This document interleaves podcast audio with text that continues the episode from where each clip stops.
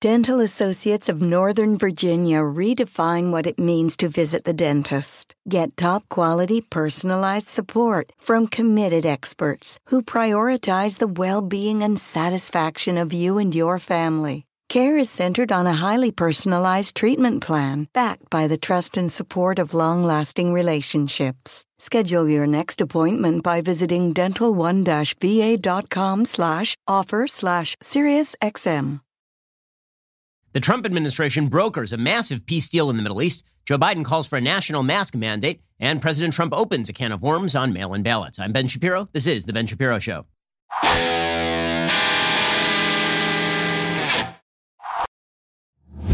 The Ben Shapiro Show is sponsored by ExpressVPN. Protect your online privacy today at expressvpn.com slash Ben. So, y'all remember that time when Barack Obama won a Nobel Peace Prize for existing? like literally for breathing. He won the presidency of the United States in late 2008. And by 2009, he was being handed the Nobel Peace Prize for literally being a breathing human being. That was his only claim to fame. That was the only reason he was given the Nobel Peace Prize. Even when he accepted it, he was like, I'm not sure why I'm here. Uh, what did I do again? Well, I mean, I am great. I am kind of a messianic figure. But aside from that, I have no idea what I'm doing here. It was very, very weird. Well, what would you say if there was a president who brokered a peace deal between Israel and one of its heretofore Arab nation enemies. And that peace deal provided the basis for many other Arab nations to start making peace deals for normalization of relations with Israel. Wouldn't that be considered like a big win, like a Nobel Prize winning sort of thing? I mean, Jimmy Carter won a Nobel Prize based on brokering a peace deal between Egypt and Israel. Bill Clinton was was nominated for a Nobel Prize. It was Yitzhak Rabin and Arafat who won the Nobel Prize bizarrely for the Oslo Peace Accords, which turned out to be a complete disaster area. Every single American president tries to make some sort of deal in the Middle East. But only Trump has been able to make a successful deal in the Middle East for the first time since like 1994 when Jordan normalized relations with Israel. So it has been full on almost three decades since there was a solid peace deal in the Middle East, and President Trump got it done. He got it done because all of the interests align. Now, to be completely fair, the reason the interests align is because of President Obama but because President Obama was a garbage president who's terrible in the Middle East, because Obama decided that he was going to forward the aspirations of the Iranian mullahs, try to make them a regional power, he was going to legitimize their nuclear program over time. He was going to try to open up their economy. He was going to look the other way on their terrorism and their attempts to spread their power via regime changes all over the Middle East. Because he did that, a coalition of forces formed against the Iranian rising power, and that included Saudi Arabia, Egypt, Jordan, the UAE, and yes, Israel. It turns out that the common interest of all of those countries was in not seeing the Iranians rise to regional power. And so the UAE looked at Israel, and Israel looked at the UAE, and they said, okay, well, we're on the same page. Not only that, the UAE and Egypt and Jordan and Saudi Arabia, all the countries in the region looked at the Palestinian government, which has allied itself with Iran and has for decades pursued terrorism in conjunction with the Iranian regime.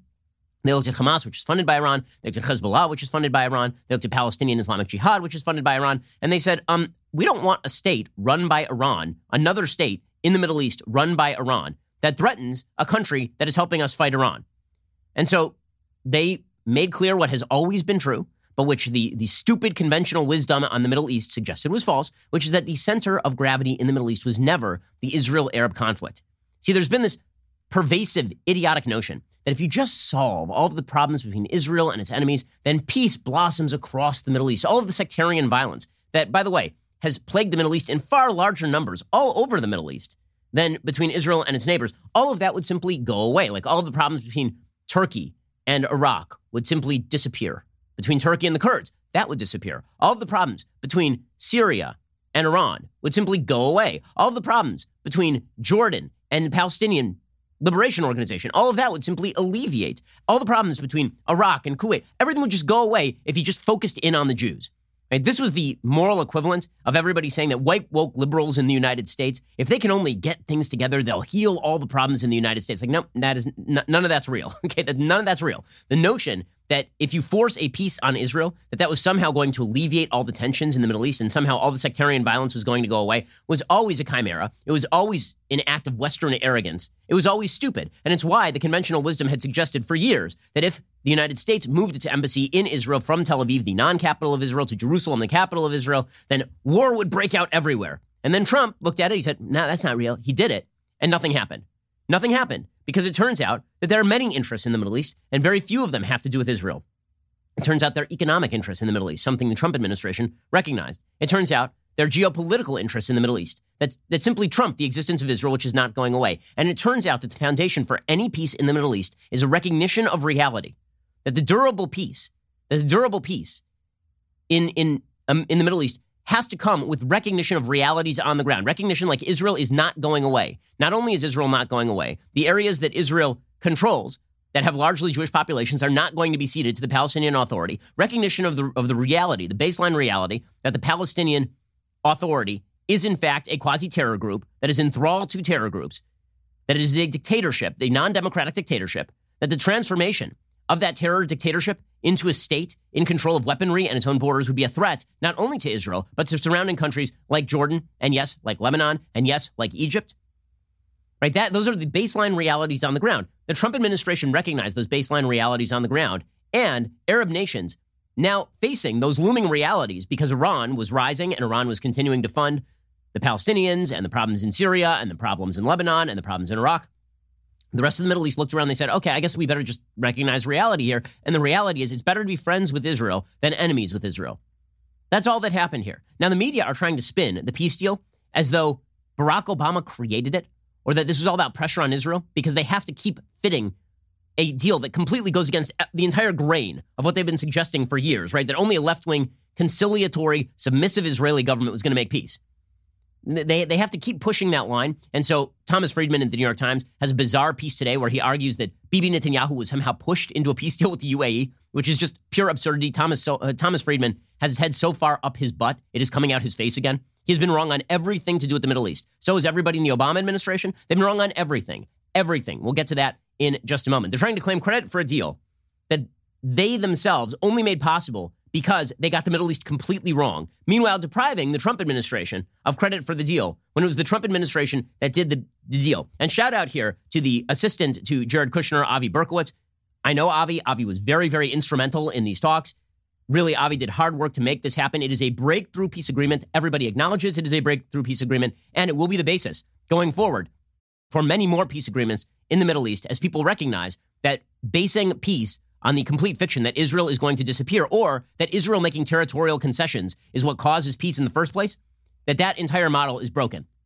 That peace for peace is the actual model here, not land for peace, not Israel giving up its own safety and security, but peace for peace. Namely, Israel says, we're going to leave you alone, and everybody else says, we're going to leave you alone to Israel. And then they normalize economic relations, which, by the way, has always been the basis for every durable peace. It's always been peace for peace. It has never been land for peace. Land for peace is called blackmail. Peace for peace is simply acknowledging that the other person exists.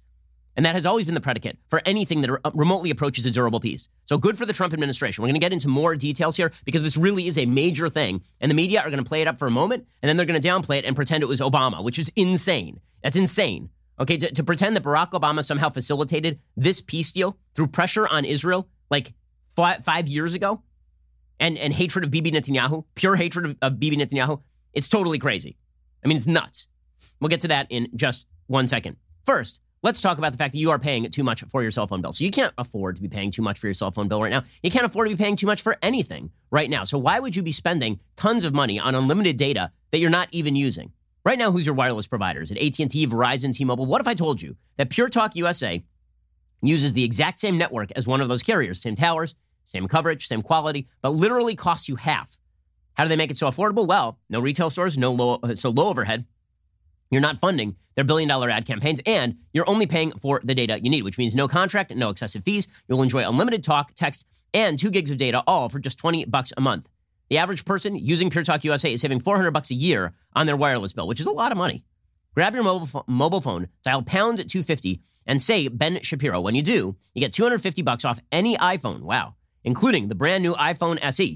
So you get a discount on an iPhone SE of 250 bucks when you go dial pound 250 and say Ben Shapiro. Again, that is pound 250. Say keyword Ben Shapiro, pound 250. Say keyword Ben Shapiro to get that special deal from Pure Talk USA. Cut your cell phone bill and you get a discount on any iPhone, including the brand new iPhone SE. Again, pound 250. Say keyword Ben Shapiro to get started. Okay, so the New York Times reports this.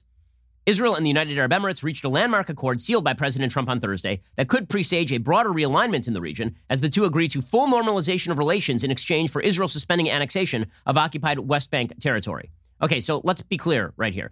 Bibi Netanyahu, the Israeli government, under the Trump peace plan, there was a an opening for the Israeli government to basically declare that all Israeli territory, meaning territories that, that were largely populated by Jews, like Efrat, like areas outside Green Line, Israel Green Line is the line that was established pre 1967. In 1967, Israel wins the Six Day War, and Israel conquers the West Bank, including East Jerusalem the so-called West Bank of the Jordan River. That's what it was called by Jordan. It's actually Judea and Samaria historically. They conquered the Gaza Strip and all of that. Okay, and the the basic idea is that there are a bunch of Jewish population centers that are co- across the so-called Green Line, right, including East Jerusalem, all the historic sites. Jerusalem, by the way, will never be divided. Israel will never divide Jerusalem, nor should they, because Jerusalem, when it was controlled by Jordan, was closed to people of a variety of different religions, including the Jews. With that said, there are a bunch of huge population centers. Efrat is one that comes to mind, but there are many, many others. And Israel was thinking about simply annexing those areas and saying those belong to Israel for all time. It wouldn't have made a big legal difference, honestly, because other nations that didn't want to recognize it just would not have, nor would it have taken off the table any of those areas as quote unquote land swaps in future deals. It, so it, w- it would have been kind of a, a declaration only. It wouldn't have meant a whole hell of a lot. It's not like declaring the Golan Heights sovereign Israeli territory because that is in opposition to, for example, a Syrian claim on the Golan Heights. Israel doing that and being recognized by the United States was pretty important. It was unclear whether if Israel, quote unquote, annexed the territory, which again is not going to fundamentally change things on the ground, whether that gets recognized by anybody, including the United States. Okay, bottom line is that Israel traded a pledge not to annex which is basically a nothing. They, they basically said to the UAE, it was it's a fig leaf. Okay, that's the reality. Israel granted a fig leaf to the UAE. The UAE wanted to normalize relations with Israel. They said we need something in return to make it look like we give a crap about the Palestinian Authority, which we actually kind of don't. And Israel said, okay, well, we just won't formally annex all this territory we know is going to end up in Israeli hands under any peace deal in the future anyway. And the UAE was like, good, done. Okay, because in reality, what this deal really is about is a mutual defense alliance against Iran. That's really what the deal is about. In a surprise announcement at the White House after a three way phone call with Israeli and Emirati leaders, Mr. Trump said the deal would lead to greater cooperation on investment, tourism, security, technology, energy, and other areas while the two countries move to allow regular direct passenger flights, open embassies, and trade ambassadors for the very first time. This has been a long time in the making. Now, the, the political media, the idiots like Thomas Friedman will suggest it was just a, it was a window that opened and the UAE and the Israelis took advantage of nonsense. Nonsense. They've been in negotiations on this thing for a very, very long time the UAE and Israel were warming in relations for at least the last several years, and that was specifically due to the backlash to the Iranian regime that was created by Barack Obama being a full on cow tower to the Iranian mullahs. If fulfilled, the pact would make the Emirates only the third Arab country to have normal diplomatic relations with Israel, along with Egypt, which signed a peace treaty in 1979, and Jordan, which signed a treaty in 1994. President Trump announced the deal yesterday. Here is what President Trump had to say. This is a truly historic moment. Not since the Israel Jordan peace treaty was signed more than 25 years ago has so much progress been made towards peace in the Middle East. By uniting two of America's closest and most capable partners in the region, something which said could not be done, this deal is a significant step towards building a more peaceful, secure, and prosperous Middle East. By the way, it's, it, it is also apparent that Oman and Bahrain are going to follow UAE in normalizing Israeli ties, and Saudi Arabia cannot be far behind. So this means a complete opening of the Middle East in many, many ways. It is a very, very good day for peace in the Middle East. Now, that is not stopping people who hate peace from being very, very angry about this. Of course, the Palestinians have decided they are going to withdraw their embassy from the UAE, to which the UAE is like, what do we care? You guys are supported by Iran. good luck to you. Enjoy yourselves. Ahmad Majdalani a member of the PLO, the Palestine Liberation Organization's executive committee, remember, that's a terrorist group, said in an interview shortly before the Palestinian ambassador to the Emirates was recalled in protest this agreement is a total departure from the Arab consensus. The Palestinian people have not authorized anyone to make concessions to Israel in exchange for anything. to which the UAE says, well, good news, we don't give a crap because we're not the Palestinian government. We are the government of the UAE. To which the Egyptians say, right, and we have to secure our border against Palestinian terrorism. To which Jordan is like, um, yeah, so? And Saudis are like, um, why would we give a crap? You guys are taking money from the Iranians to pursue terrorism. Israel and the Emirates have long maintained a thinly veiled secret relationship over mutual interests. The idea of formalizing it has come up several times in the past year. The two sides essentially took it into the open after six weeks of indirect talks through Jared Kushner. Here was Jared Kushner, the much maligned Jared Kushner, ripped up and down as a dolt. How could he do anything in the Middle East? The stupid Trump peace plan. Jared Kushner doesn't know anything. We need experts like Susan Rice and the Barack Obama anti Israel super team to go in there and cram down a deal on Israel. Here's Jared Kushner announcing the deal yesterday, smarter than any of these dolts. Here was Kushner yesterday. The president takes untraditional approaches. He does things in different ways, uh, but he uses common sense and he tries to unite people by focusing on common interests as opposed to allowing them to focus on their common grievances. And what happened was here is we were able to achieve results that others were not able to achieve, and this will advance the region and this will advance the whole world. Uh, I would like to say to the people of the region, uh, Muslims, Jews, Christians, that this does give hope that the problems of the past do not condemn you to a future with conflict. A hundred percent. This is exactly right. Why? Because the deal, again, was predicated on the notion that the United States was going to back Israel's claims to defend itself, that Israel is not going away, that hopes that Israel will go away using the Palestinians as, as a as an, a, a sort of tip of the spear in destroying Israel, that those are foolhardy hopes. They are dumb. And that economic relations provide a better way out for many nations in the Middle East than simple continuation of religious warfare. Okay, so this is what happens when you take a proper relationship to the Middle East. This is what happens when you take a non anti Israel view toward the Middle East. Peace breaks out.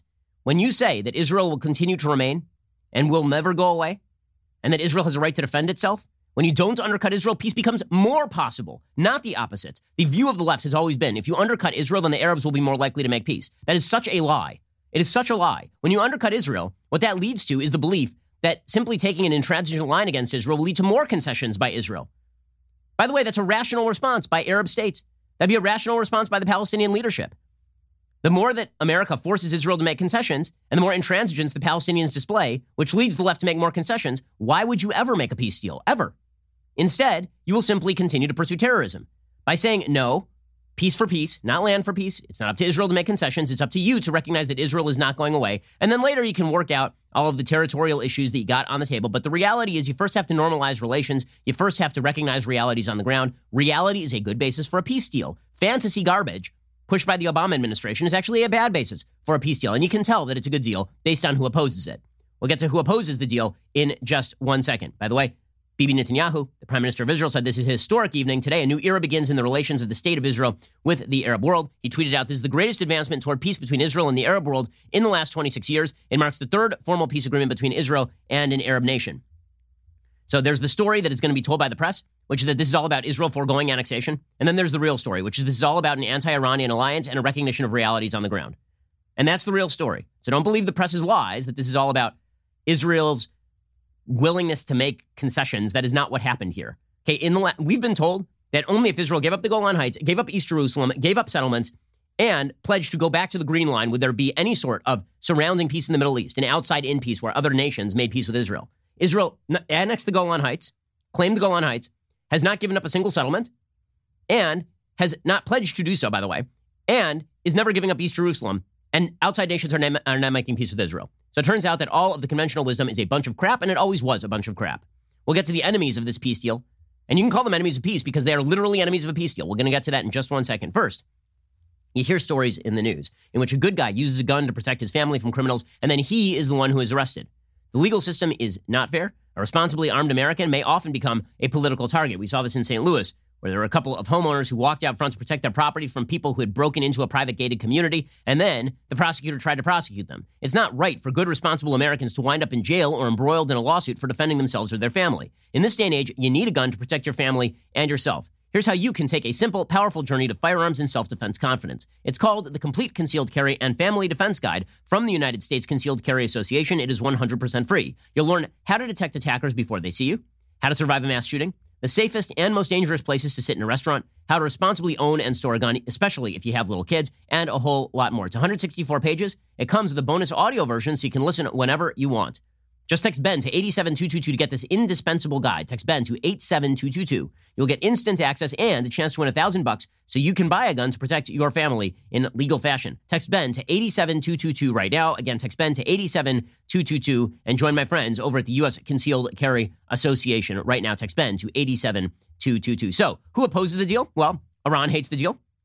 Turkey hates the deal, which is not a shock. Iran is, of course, run by radical Islamic terrorists. Turkey is run by an Islamist, Erdogan, who has transformed what was once a democracy into a thriving hotbed of Islamism. The historic UAE Israel deal, brokered by the United States, considered a major foreign policy triumph, would make UAE the third Arab country behind Egypt and Jordan to establish full diplomatic relations with Israel. But Iran is very, very mad, according to Fox News. Iran's foreign ministry called the agreement a dagger that was unjustly stuck by the UAE in the backs of the Palestinian people and all Muslims. See, if you're going to talk about like daggers stuck in the back of Muslims, you probably have to go with, you know, the hundreds of thousands of people murdered in Syria with the help of the Iranians, or perhaps the complete destruction of Lebanon at the behest of Iranian backed Hezbollah. Maybe you'd have to go with the complete breakdown in, in Yemen with the Houthis backed by Iran creating the problem. There, there are lots of things you could talk about when you talk about Muslims being murdered. The UAE making a deal with Israel, that does not even, that, that's not even the top 200 problems for Muslims in the Middle East. In fact, it's a solution for a lot of Muslims in the Middle East. Meanwhile, the Turkish foreign ministry claimed the UAE had no right to negotiate the deal on behalf of the Palestinians. They didn't negotiate any deal on behalf of the Palestinians. They negotiated a deal on behalf of the UAE. So the fact that Iran and Turkey hate it means it's a good deal. Right? Inherently, that means it's a good deal. Who else was angry about this? Well, Ben Rhodes, the ridiculous failed novelist, national security advisor to President Obama, whose claim to Middle Eastern knowledge was predicated on sitting in a in an apartment in Brooklyn writing bad fiction while watching a bum piss into a trash can. That guy, he uh, he had some words. He says this agreement enshrines what has been the emerging status quo in the region for a long time, including the total exclusion of Palestinians, dressed up as an election eve achievement from two leaders who want Trump to win. So, in other words, this is not a triumph. It's not a good thing. This is the exclusion of the Palestinians. It's mean. It's bad.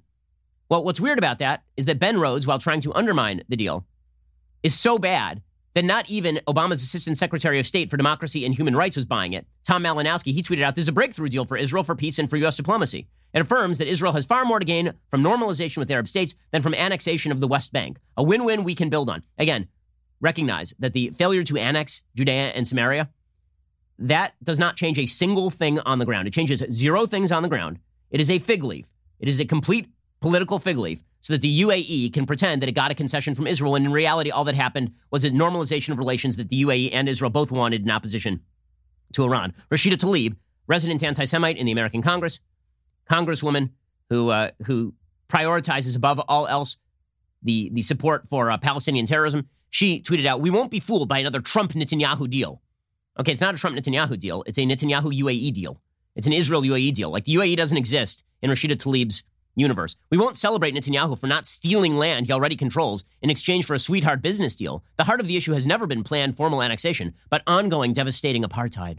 Oh, really? Is that what the issue has always been? Not the Palestinian refusal to recognize the existence of the state of Israel, the continued education of children to murder Jews as often as possible? By the way, the same day that Israel made a deal with the UAE, Hamas was floating balloons laden with explosives over the border. That's been their new fun game. Now, you ask yourself, why would they send colorful balloons laden with explosives into Israel. Why would they do that? It can't do that much damage. The answer is who's attracted to balloons, guys? Who's attracted to balloons? Oh, that's right, small children. Because Hamas is evil. Hamas has always been evil. Palestinian Islamic Jihad is evil. The Iranian government that backs them is evil. The Palestinian government that backs them is evil. But those are the people who are being backed by large swaths of the American political left. In a second, we're going to get to the most ridiculous spin on this thing. The most ridiculous spin on this thing is Joe Biden trying to claim credit for it. So again, there's this split in sort of Democratic circles. Some of them are like, it's a terrible deal. It's a terrible deal. And we hate the deal because Israel actually got something good, which is really what it comes down to. They don't want Israel and the UAE and Saudi Arabia and Egypt and Jordan to normalize relations because they love Iran and they despise Israel. There's no other way to read that. There's no other way to read that because it is good for the region. It is good for economic normalization. At least Joe Biden is recognizing it's a good thing. But then Joe Biden's like, and I did it. And you have to be absolutely high on your own farts to believe that. Have, I mean, th- that's that's a crazy statement. That is a crazy statement. It's like Bull Connor suggesting that he is responsible for desegregation. Like, nope, Pretty certain not. The Obama administration was as anti Israel, pro Iran as any administration in American history, not as any, far more than any administration in American history. Them claiming the basis for an Israel UAE deal is patently crazy. We'll get to that in just one second. First, let us talk about the fact that you need wireless earbuds these days. You're spending an awful lot of time with media, you're, you're spending an awful lot of time on the phone. Many of us are working from home. You got to be on the phone a lot. You're listening to your favorite shows, you're listening to your favorite music, but you don't want to spend a fortune on wireless earbuds. Well, what you need are a great pair of wireless earbuds from Raycon. You already know that Raycon earbuds start at about half the price of any other premium wireless earbuds on the market and that they sound just as incredible as other top audio brands. You do know their newest model, the Everyday E25 earbuds, those are the best ones yet. Six hours of playtime, seamless Bluetooth pairing, more bass, and more compact design that gives you a nice noise isolating fit. Raycon's wireless earbuds are so comfortable, they are perfect for conference calls or binging podcasts. Unlike some of your other wireless options, Raycon earbuds, they're stylish and discreet, no dangling wires, no stems to distract, distract anyone during video calls. My favorite thing about my Raycons is that I can customize them to fit my ear. They are not one size fits all. They come with a little metal card, has a variety of fits on it. You can customize them, put them in your ears, they will fit perfectly. Now is the time to get the latest and greatest from Raycon. Get 15% off your order at buyraycon.com slash Ben. That's B-U-Y-R-A-Y-C-O-N dot com slash Ben, Buy Raycon dot com slash Ben for 15% off Raycon wireless earbuds, Buy Raycon dot com slash Ben. Again, that's buy Raycon dot com slash Ben for 15% off. Okay, so Joe Biden tried to claim credit for this, which is just patently crazy. It is nuts, man. That is crazy towns. Here is, here's what he said. Today, Israel and the UAE have taken a historic step to bridge the deep divide of the Middle East. The UAE's offer to publicly renounce, recognize the State of Israel is a welcome, brave, badly needed act of statesmanship. It is a critical recognition Israel is a vibrant, integral part of the Middle East that is here to stay. Israel can and will be a valued, strategic, and economic partner to all who welcome it. The coming together of Israel and Arab states builds on the efforts of multiple administrations to foster a broader Arab Israeli opening, including the efforts of the Obama Biden administration to build on the Arab Peace Initiative. I personally spent time with leaders of both Israel and the UAE during our administration, building the case for cooperation and broader engagement and the benefits it could deliver to both nations. I am gratified by today's announcement. Okay, Joe Biden trying to claim credit for this is okay. This is it, it's crazy. Okay, it is fully, fully, fully nuts. My favorite here, one of my favorite things, is him trying to claim that it builds on the efforts of the Obama administration to build on the Arab Peace Initiative. So, what the hell is the Arab Peace Initiative? You may recall that the Arab Peace Initiative, if you're if you are have familiarity with these issues, was a proposal created by the Saudi Crown Prince Abdullah at the 2002 Arab League Summit in Beirut. It was later endorsed at a 2007 summit in Riyadh. It called for, okay, among other things, full Israeli withdrawal from the Golan Heights, withdrawal from all of Judea and Samaria, withdrawal from East Jerusalem, including the Temple Mount and the Western Wall. Okay, so he's saying that the focus on the Arab peace initiative led to this peace deal. How can you tell that he's totally full of crap, so full of crap that his eyes are turning brown? The way that you can tell that is that Israel did none of those things. Israel has annexed the Golan Heights. Israel has not withdrawn from Judea and Samaria. In fact, it strengthened its presence in Judea and Samaria. And Israel has not withdrawn from East Jerusalem at all and has no intention of doing so. So Joe Biden's like, remember that deal that we pushed that completely failed? That was the basis for this one. No, no, it was not. Okay, the real reason that this deal got cut is because of Obama, but it's because Obama was so radically anti Israel and pro Iran that he drove the UAE, Saudi Arabia, Jordan, Bahrain, Oman into the arms of the Israelis. In 2014, the Obama administration delayed delivery of Hellfire missiles to Israel while Israel was trying to defend itself from the Gaza Strip and terrorism from Hamas. Obama was so anti Israel that he signed an, Ob- an Iranian peace deal that didn't create peace, that only effectuated their pursuit of a nuclear weapon after 10 years and gave them full ability to normalize their economic relations with the rest of the world and use the money for terrorism. Fully acknowledged, by the way, by Secretary of State John Kerry. Obama was so anti Israel that as he was leaving office, he planted a time bomb at the United Nations, passing a UN Security Council resolution and abstaining. The Security Council resolution declared that all of Judea and Samaria and East Jerusalem were not Jewish territory and that there was no historic tie. Okay, that's that as a matter of international law, Israel has no claim to the Western Wall, Temple Mount, the entire Jewish quarter of Jerusalem, and that they belong to the Palestinians. That's how anti-Israel Obama was. And so now we're hearing from Biden that he's going to take credit for the deal. The man's a damned liar. He's a damned liar. And the attempt by the media to create several competing myths so they can continue to purvey their overall myth, which is that pressure on Israel creates peace. They have a few myths that they're purveying. One, Obama had anything to do with it. He did not. In fact, it's an unintended consequence of his garbage foreign policy. Two, the pressure on Israel results in peace. That's not what resulted in peace here. There was no pressure on Israel, and peace emerged because there was no pressure on Israel, not in spite of, because there was no pressure on Israel. Three, there's nothing, peace in the Middle East is not reliant in any way on Israel making concessions to the Palestinians. In any way. And finally, that Democrats and the foreign policy establishment, uh, foreign policy establishment know what in the hell they're talking about. They absolutely do not. National Security Advisor Robert O'Brien said that Trump should be up for a Nobel Peace Prize. Okay, that is true. He should be. Okay, if Obama had cut this deal, he would be. Here is Robert O'Brien. It's really remarkable, I think, when you when you step back and take a look at what this president has done on the peace front, uh, and and it wouldn't surprise me. It, will take some time in this environment, but it wouldn't surprise me uh, if the president's eventually nominated for a Nobel Prize for the, the this today's work is an example uh, of why he would be uh, uh, rightly considered and, and should be a front runner for the Nobel Peace Prize. Okay, people are laughing at that. He's done more for peace in the Middle East than anything Obama did. Obama was a horrible president for the Middle East. He set the Middle East on fire. Okay, how many regime changes happened while Barack Obama was president that resulted in more dictatorship, not less? How much violence broke out in the Middle East while Obama was president? Okay, that guy won the Nobel Peace Prize for existing. Trump, they all laugh at him. His Middle Eastern policy has been more successful than any president of my lifetime. It is not particularly close, by the way. Okay, meanwhile, all of this is the basis for a solid Trump campaign. Here, th- this is always the gap for President Trump. His achievements in many areas are quite good. The economy was stellar up until COVID hit. President Trump has appointed a lot of great conservative judges and some who are not so great to the Supreme Court. The, the president of the United States has has cut some regulations. He cut taxes, which is a good thing. On, on foreign policy, he's been significantly better than any of his predecessors in the Middle East, and it's not close. He's been harsher on China than any of his predecessors, and it's not particularly close. Okay, all of that is good stuff.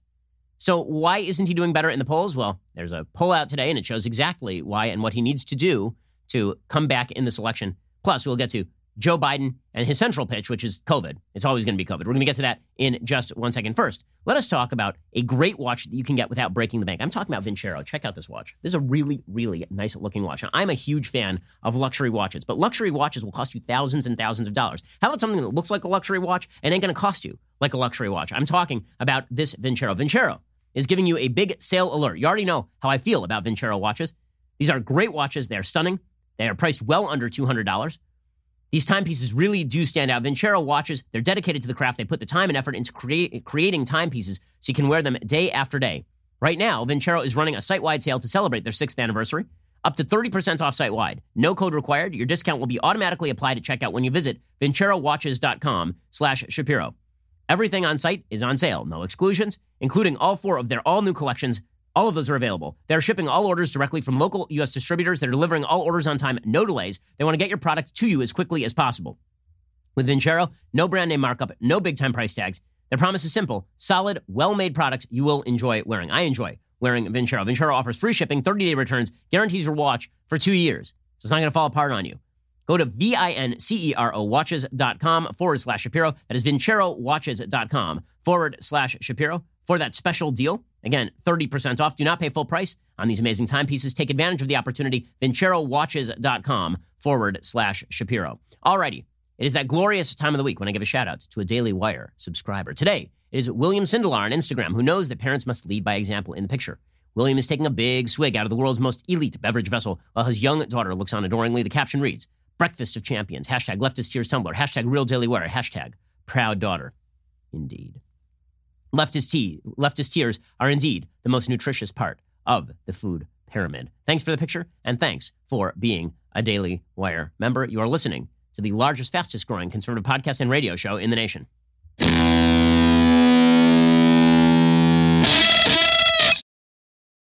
Okay, so President Trump has actually done very, very many good things as president of the United States. So why isn't he more popular? The answer is perfectly obvious. People don't like him personally.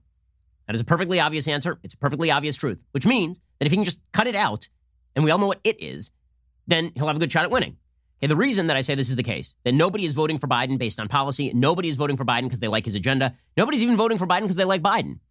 They're just voting for Biden because they don't like Trump. The Pew Research Center poll. Okay, here are the top reasons for supporting Donald Trump. 23% say leadership performance, 21% say his issue or policy positions, 19% say he is not Biden, 17% he's for Americans, 16% vote for Republicans and against Democrats. 11%, he tells it like it is his personality. So only 11% of people voting for Trump are doing it because they like his personality. Okay, by contrast, Joe Biden, 56%, 56% of people who are voting for Joe Biden say they are voting for Joe Biden because, quote, he is not Trump. That's literally the only reason people are voting for Biden. There is not another statistic that breaks 20%. Leadership or performance? Only 19% say leadership or performance.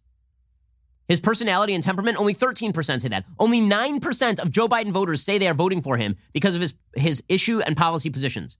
And only 7% say they are doing so because they're Democrats and voting against Republicans. So, in other words, this entire election has been a referendum on Donald Trump's personality. And that continues to be the main factor militating against a President Trump victory, which is something that President Trump should take under advisement because that's something he can correct for. Stay on the teleprompter. Stay on the teleprompter. Okay, because on the issues, the American people do not like the Biden Harris ticket. They don't. And now, yesterday, Joe Biden and Kamala Harris held a press conference at which they answered zero questions. That was exciting.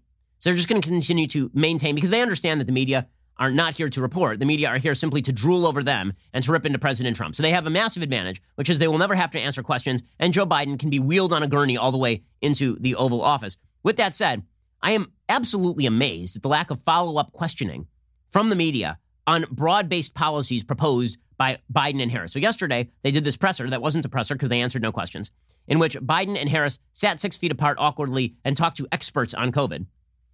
And, uh, and then recommended silly things. So here was Joe Biden yesterday calling for a national mask mandate for the next three months. As I'm about to talk about, this makes uh, zero sense at all for a couple of reasons. Every governor should mandate, every governor should mandate mandatory mask wearing. The estimates by the experts are it will save over 40,000 lives in the next three months. 40,000 lives. The people act responsibly.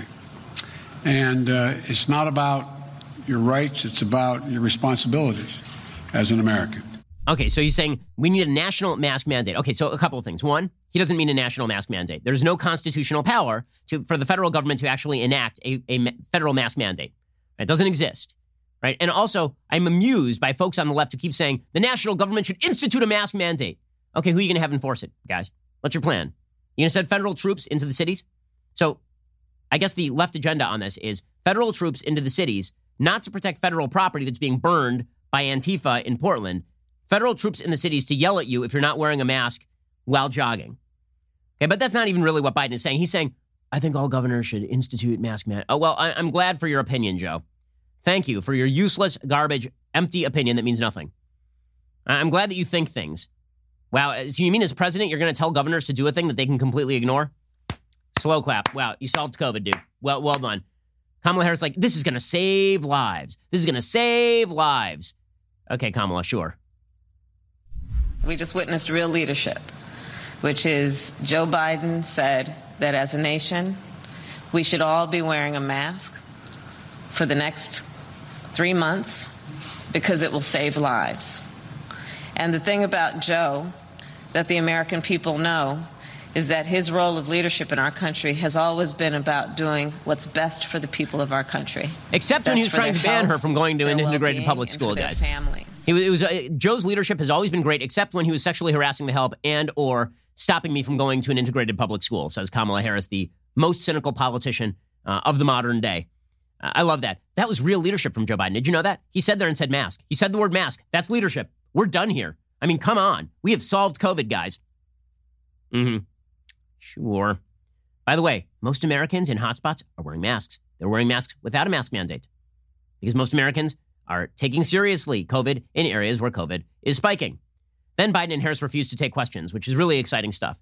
Because remember, Donald Trump has never had to answer a hard question, but these people are willing to answer all the hard questions except when they're running directly off stage so Joe Biden can go get an, an oxygen tank. Here is, here is Kamala Harris yesterday. I'm honored to be with you, Joe. Thank you. Brian, can you talk about your economic briefing? I know uh, Janet Yellen was there. What did she tell you?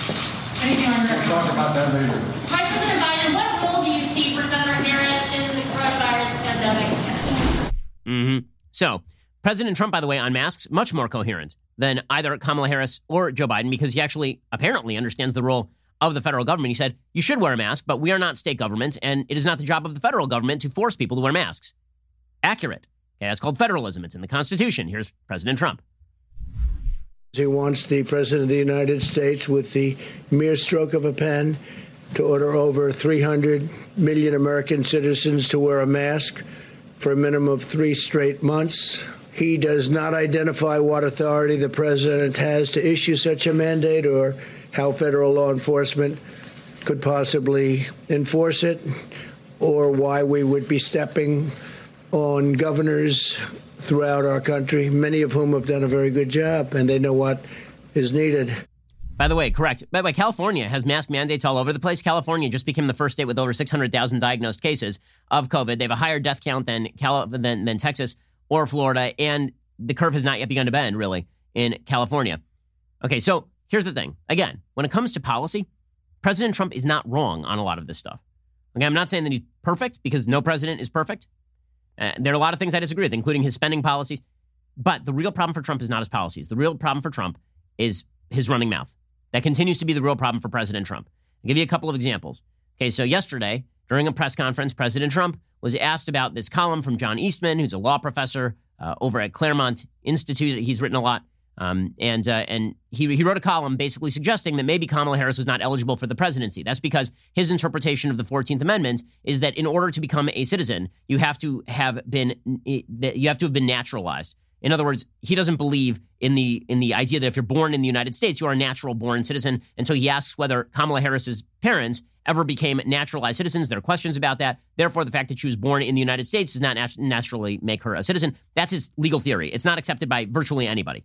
Virtually everybody understands that Kamala Harris is a natural born citizen of the United States. She was literally born here. Her parents apparently were nat- naturalized, as, as best we know. And so there's not a lot of credence to that. President Trump throwing out this theory is completely useless and counterproductive because, again, the case against Kamala Harris is not her ineligibility. The case against Kamala Harris is that she's awful. That she's awful. So why does the president constantly stick his hand in beehives? Like yesterday was a day where he cut a historic Middle East peace deal, the biggest Middle East peace deal in 30 years, and a day when the Democrats decided to go full on top down control on masks. And here he was talking about Kamala Harris's eligibility for the vice presidency. Come on, come on. This is useless. I heard it today that she doesn't meet the requirements. Uh, and by the way, the lawyer that wrote that piece is a very highly qualified, very talented lawyer. I have no idea if that's right. I would have th- I would have assumed the Democrats would have checked that out before she gets chosen to run for vice president. But that's a very serious. You're saying that they're saying that she doesn't qualify because she wasn't born in this country. Okay, so you know that's that. Come on, Come on. How, how is that useful in any way? Speaking of things that are not useful in any way, yesterday President Trump was talking about defunding the post office. So there's been a lot of talk about whether to pour more money down the rat hole that is the post office. The post office is awfully run. It has been awfully run for years because the post office's mandate is to ensure that if you're in a far-flung area, you get charged the same postage as if you are in like a major American city. They run at a loss. The post office has run at a loss for years, which is why FedEx continues to be more reliable and if you really want to make sure the mail gets there on time, you don't use the post office at all, right? So the, the case that Republicans have been making about the post office is why are we why are we spending more money on the post office when less mail is now being sent than ever before in American history? Why are we doing that? That makes no sense at all. Right? That was the Republican case. That the Democrats were trying to pour more money into the post office because of giant government boondoggle. So why are we pouring more billions of money, more billions of dollars into the post office? President Trump then goes on national TV and he says the reason we should defund the post office is so that the post office does not have the wherewithal to handle mail in voting. Why? Why, God, why? Why? Why? Why? why? Why? Why? Why? Again, the point of not funding the post office is that is a bad service and you got to fix it first. It is not anything to do with mail in voting. Okay, the problem with mail in voting is that the U.S. Postal Service is not going to be able to get the mail there on time. That universal mail in voting, people keep saying absentee ballots are the same as mail in voting. They're not the same as universal mail in voting. Universal mail in voting is they send a ballot directly to your house before you even ask for one. They do so on a universal level. It doesn't matter if you've already moved, you might be receiving three, four ballots at your house, right? It opens the door wide to people committing fraud. It does. And just because not a lot of people have taken advantage of that doesn't mean that you should loosen the laws or that you should make it easier. That, that is the, the point on universal mail in voting. Absentee ballots you request because you can't make it to the polling station, for example. Democrats are pushing universal mail in voting this year on the back of the pandemic, but the suspicion is the real reason they are doing that is because they wish to have universal mail in voting and ballot harvesting so they can deploy Democratic operatives to go house to house and pick up ballots on behalf of Democrats, which is exactly what they did in Orange County, California during the 2018 election and shifted four red seats blue. Okay, so that is the objection to universal mail in voting. That is not an objection to funding the postal service so people can't actually send in anything, including absentee ballots. Here was Trump shooting himself directly in the foot yesterday. They want three and a half trillion uh, billion dollars for the mail-in votes. Okay, universal mail-in ballots. Three and a half trillion. They want twenty-five billion dollars billion for the post office. Now they need that money in order to have the post office work, so it can take all of these millions and millions of ballots. Now, in the meantime, they aren't getting there. Uh, by the way, those are just two items. But if they don't get those two items, that means you can't have universal mail in voting because they're not equipped to have it. Okay, so now he's saying that he's going to deprive the post office of resources so that mail in voting won't work. That, like, why? Why? That just opens the door to Joe Biden saying that Trump's trying to undermine electoral integ- integrity, which is exactly what Biden stumbles over himself but says. Here's Joe Biden yesterday. President Trump, thank you guys. Come on, guys. This funding for the postal service tying us to mail-in voting. What do you think about that? Pure Trump. Okay, guys, let's go. Let's go. Fun. on. He doesn't want an election. He doesn't want an election, is what Joe Biden says. That's the that's the idea. Is that so? Again, if President Trump wants to win the election, he's going to need to get out of his own way. Now, obviously, the media aren't going to help here. Right? The media are are being fated as heroes for massaging the massaging the shoulders of the Biden Harris campaign while simultaneously just trying to make a name for themselves yelling at Trump. Yesterday, a Huffington Post reporter got up at a press conference and just started haranguing Trump, which of course is not asking a question, it's just him being a jerk. But don't worry, he'll get a Jim Acosta book contract next. Mr. President, after three and a half years, do you regret at all all the lying you've done to the American people? all the what? All the lying, all the dishonesties. That who has done? You have done. Uh, Tens of yeah, thousands. go ahead, please. And then he just ignored him. Okay, but the media were like, wow, look at the heroism, so much harrowing. Oh, harrowing. The media are garbage. Trump needs to understand the media are garbage. He needs to not give them any sort of ammo. Deprive the enemy of ammunition is one of the electoral strategies Trump must pursue if he wishes to win. Okay, now, I want to make a quick com- comment on a story that is finally getting some national attention. So there's a story that got no national attention for like a week. And uh, my compatriot here at Daily Wire, Matt Walsh, really pushed it into the mainstream. It's a story of a 25 year old man, a black man, who shot a five year old boy last week in Wilson, North Carolina. He's now been charged with first degree murder. Austin Hinnant told CNN affiliate WRAL he was inside the home when his son Cannon was playing outside and was shot. Hinnant says he ran outside and scooped up the injured child and held him in his arms. I screamed, Somebody help me, please help me save my son. Hinnant told the affiliate he looked up and saw his neighbor, Darius Sessoms, in the yard next door with a gun in his hand, pacing and frantic. I was looking at him as I was picking up Cannon. I was so full of rage, but I couldn't leave my son's side. I just wanted to be with my son. Hinnant's fiance called 911. Sessoms then drove away. Police identified him as a suspect, arrested him after he was found Monday in a Goldsboro residence about 30 minutes south. Okay, so the motive is not yet clear. The point that Matt Walsh was making is that if the races were reversed, there is no question it would be a national story. Now, do I actually think that this should be a national story? I actually don't think it should be a national story. I think it's a local crime story. I think it's horrific. I think it's an act of tremendous evil. The only reason that it should in any way be a national story is because the media have a double standard on what constitutes a national story. And this is worthy of comment. Okay, the Ahmaud Arbery story should not be a national story. It is a local crime story. What it becomes a national story, all stories are initially local. What becomes a national story is one of two things either a story that affects the entire nation or a story that is indicative of a broader trend plaguing the entire nation.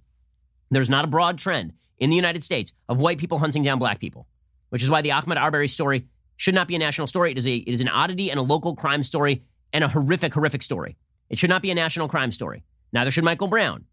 Neither really should George Floyd, because there is not a great spate of white cops murdering black black people. It's just not happening.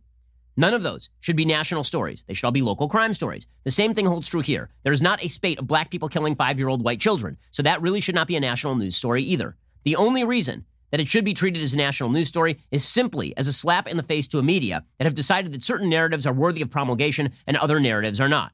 And so if the media wants to pretend that any horrific crime story is now a national news story, then they do need to cover the Cannon Hinnant story. And if they want to claim that interracial crime is a national news story, then they need to cover it in a statistically representative way. And a statistically representative way, on a on a population adjusted level, more white people are killed by black people in the United States than black people are killed by white people in the United States. Now, the reason that's not a national news story either way is because the vast majority of white people, like vast, vast, like 90%, 95, like a huge percentage of white people who are killed are killed by other white people. The same thing is true for black people killing other black people. So if you actually wanted stories that are representative of broad national trends, what you would focus on are five year olds being shot in the inner city in gang warfare. That's more indicative of a national trend that requires national attention. Right? That would be something worthy of national coverage. Or a white person killing another white person in an opioid addicted town, right? That would be more indicative of a national news story. But our national news coverage is skewed toward particular narratives. That's the point that Matt Walsh is making. So, do I actually think that this Cannon Hinnant story is deserving of quote unquote national attention? Probably not. It's a local news story. It's deserving of attention just because it's a human tragedy, but that's not really why people want it to be covered. And exacerbating racial tensions by claiming that certain stories are indicative of trends that do not exist on either side is a mistake. Okay, so later today, we have two additional hours of commentary and content. I still have a lot to get to, including, by the way, the fact that HBO Max is now putting a disclaimer on Blazing Saddles. They're putting a disclaimer on Blazing Saddles, an intro to ensure that the film is put into proper social context. The proper social context, by the way, is that people didn't used to be jackwagons who wouldn't laugh at jokes. That's the proper social context. Is that you yourself, if you need a proper social context for Blazing Saddles, it's because you're an uptight prude. And this is coming from a guy who just got excoriated for reading lyrics on the air. Okay, get over yourselves. Okay, we'll see you here a little bit later today. Otherwise, we'll see you here on Monday. I'm Ben Shapiro. This is The Ben Shapiro Show. If you enjoyed this episode, don't forget to subscribe. And if you want to help spread the word, please give us a five star review and tell your friends to subscribe too. We're available on Apple Podcasts, Spotify, and wherever you listen to podcasts. Also, be sure to check out the other Daily Wire podcasts, including The Andrew Klavan Show, The Michael Knowles Show, and The Matt Walsh Show. Thanks for listening. The Ben Shapiro Show is produced by Colton Haas, executive producer Jeremy Boring, supervising producer Mathis Glover and Robert Sterling, assistant director Pavel Wydowski, technical producer Austin Stevens, playback and media operated by Nick Sheehan, associate producer Katie Swinnerton, edited by Adam Sayevitz. Audio is mixed by Mike Coromina. Hair and makeup is by Nika Geneva. The Ben Shapiro Show is a Daily Wire production. Copyright Daily Wire 2020. You know, the Matt Walsh Show, it's not just another show about, about politics. I think there are enough of those already out there. We talk about culture because culture drives politics and it drives everything else. So my main focuses are life, family, faith. Those are fundamental, and that's what this show is about. I hope you'll give it a listen.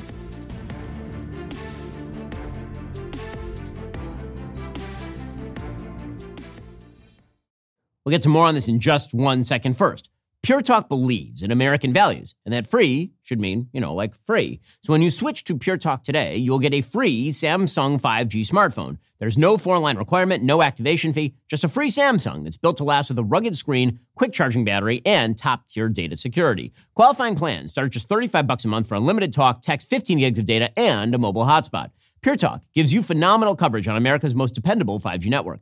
It's the same coverage you know and love, but for half the price of the other guys. The average family saves almost $1,000 a year. So, I challenge you to choose a company that actually doesn't hate your guts and shares your values. Let Pure Talk's expert U.S. customer service team help you make the switch today. Go to puretalk.com slash Shapiro to claim your eligibility for your free brand new Samsung 5G smartphone and start saving on wireless today. Again, go to puretalk.com slash Shapiro to switch to my cell phone company. I've been using them for years. They're fantastic. You'll love them as well. Go to puretalk.com slash Shapiro and claim your eligibility on that free brand new Samsung 5G smartphone. Start saving.